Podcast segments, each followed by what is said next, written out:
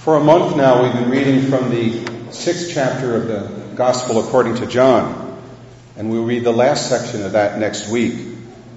And all during this, we've seen a growing intensity of the encounter between Jesus and the crowds. All those thousands of people. They had been fed the loaves and the fish. They were ready to make Jesus king. But we see today that their murmuring began to turn into quarreling. How can this man give us his flesh to eat? The crowd said. What was wrong with them? Hadn't they seen the multiplication of food? Wasn't that enough for them? Where was their faith? I think there's a, a good way of looking at this. Pope Benedict, in fact, wrote an essay about it. He talks about when it comes to Jesus how there's three aspects, or really three challenges of faith. One is to be a minimalist, to believe that Jesus is the Son of God and that He became man and died and rose again for us. Some people believe that that is sufficient. That's all you have to believe. And then also there's the type of faith uh, that we say we believe in Jesus. We trust in Him as our Savior and as our Lord. And we realize that it is not our own personal efforts, but His grace and mercy that will bring us to salvation. But perhaps much tougher than just that minimal amount is the idea that we must believe Jesus. It seems that this was the problem that the people in the gospel were having. And can it also be a problem for us? We might fully accept everything in the creed and trust in, in Jesus Christ as Savior.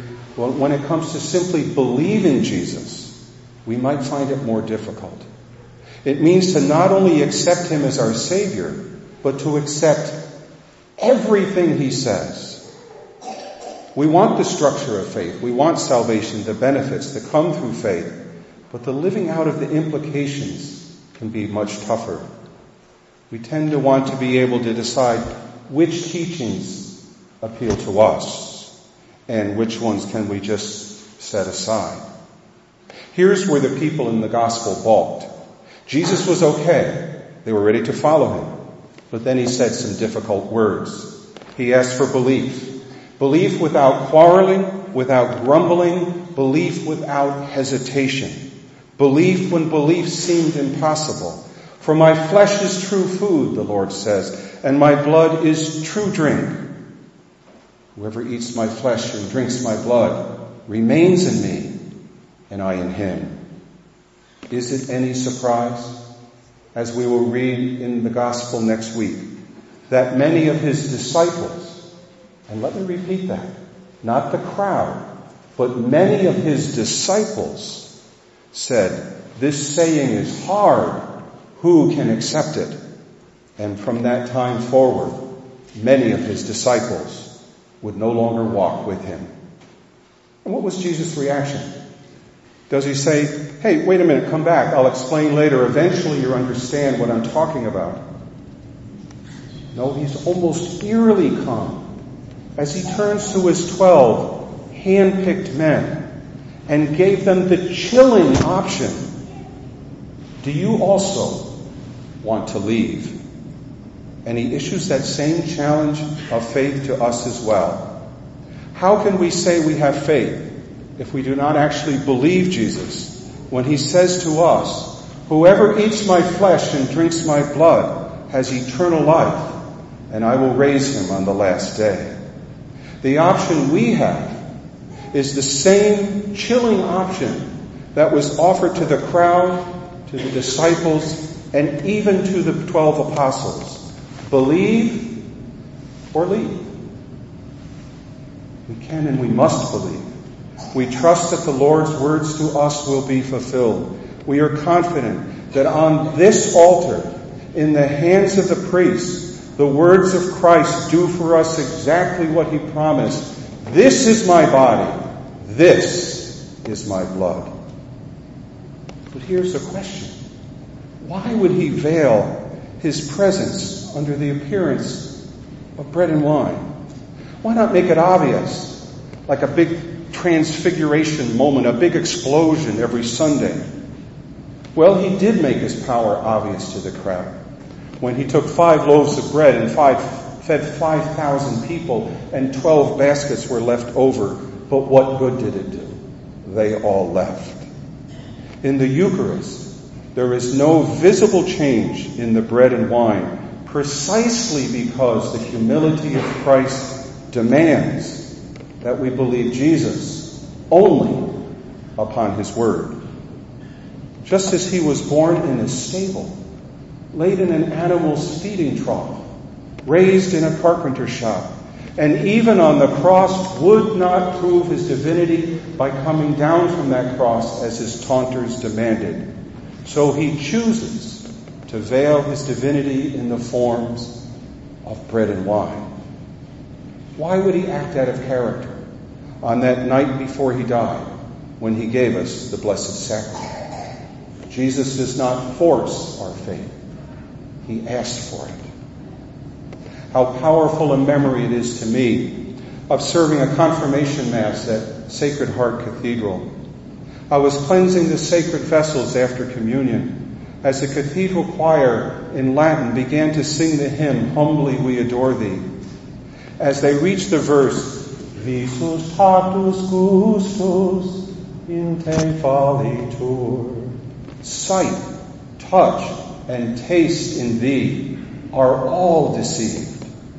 I trembled as I looked down upon the shining chalices and thought, even those small particles that appear to be mere bread are the body of Christ. Those few drops of precious blood were not mere wine, but Christ was truly there. To all appearances, it was ordinary food. But my God, my Lord, my Savior, the risen Christ, truth himself does not deceive this is my body. This is my blood. Our great God comes to our level. He dwells in our midst. He becomes our food. And he asks us to believe not because of his miracles or like the crowd because they had filled their bellies with food, but to believe him, to believe in the words that God's own Son has spoken. And what are those words? This is my body this is my blood. Whoever eats my flesh and drinks my blood remains in me, and I in him. And I will raise him on the last day. We believe these words, but honestly, do we really act on them? Shouldn't our belief in this stupendous presence of Christ in the Eucharist, of the real presence of Christ, shouldn't that belief fill these pews? What of those who do not come to this table to be fed. Shouldn't these words of Jesus make us tremble?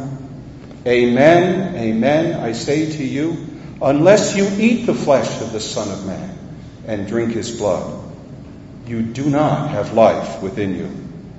For my flesh is true food, and my blood is true drink. Shouldn't these words alone be enough to make us become evangelists, ambassadors for the faith, eager to spread the good news that Christ is now among us and feeds us with his risen self. Shouldn't these words be enough for us to work for, pray for, and hope for the day when all those who call themselves Christians can be gathered around one altar? Do not be afraid to share your faith.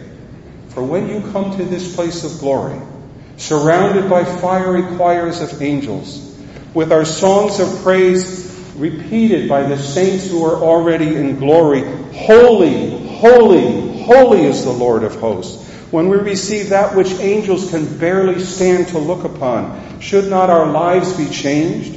Our faith grows so brightly, our deeds give such glory to God that all the world would be transformed, that doubt and fear would be cast out, that our families would be made holy, as the powers of hell shrink back in trembling fear at the Christ who dwells within us. The Son of God humbles himself to come to us as food under the appearance, the form of bread and of wine. What joy should fill our soul.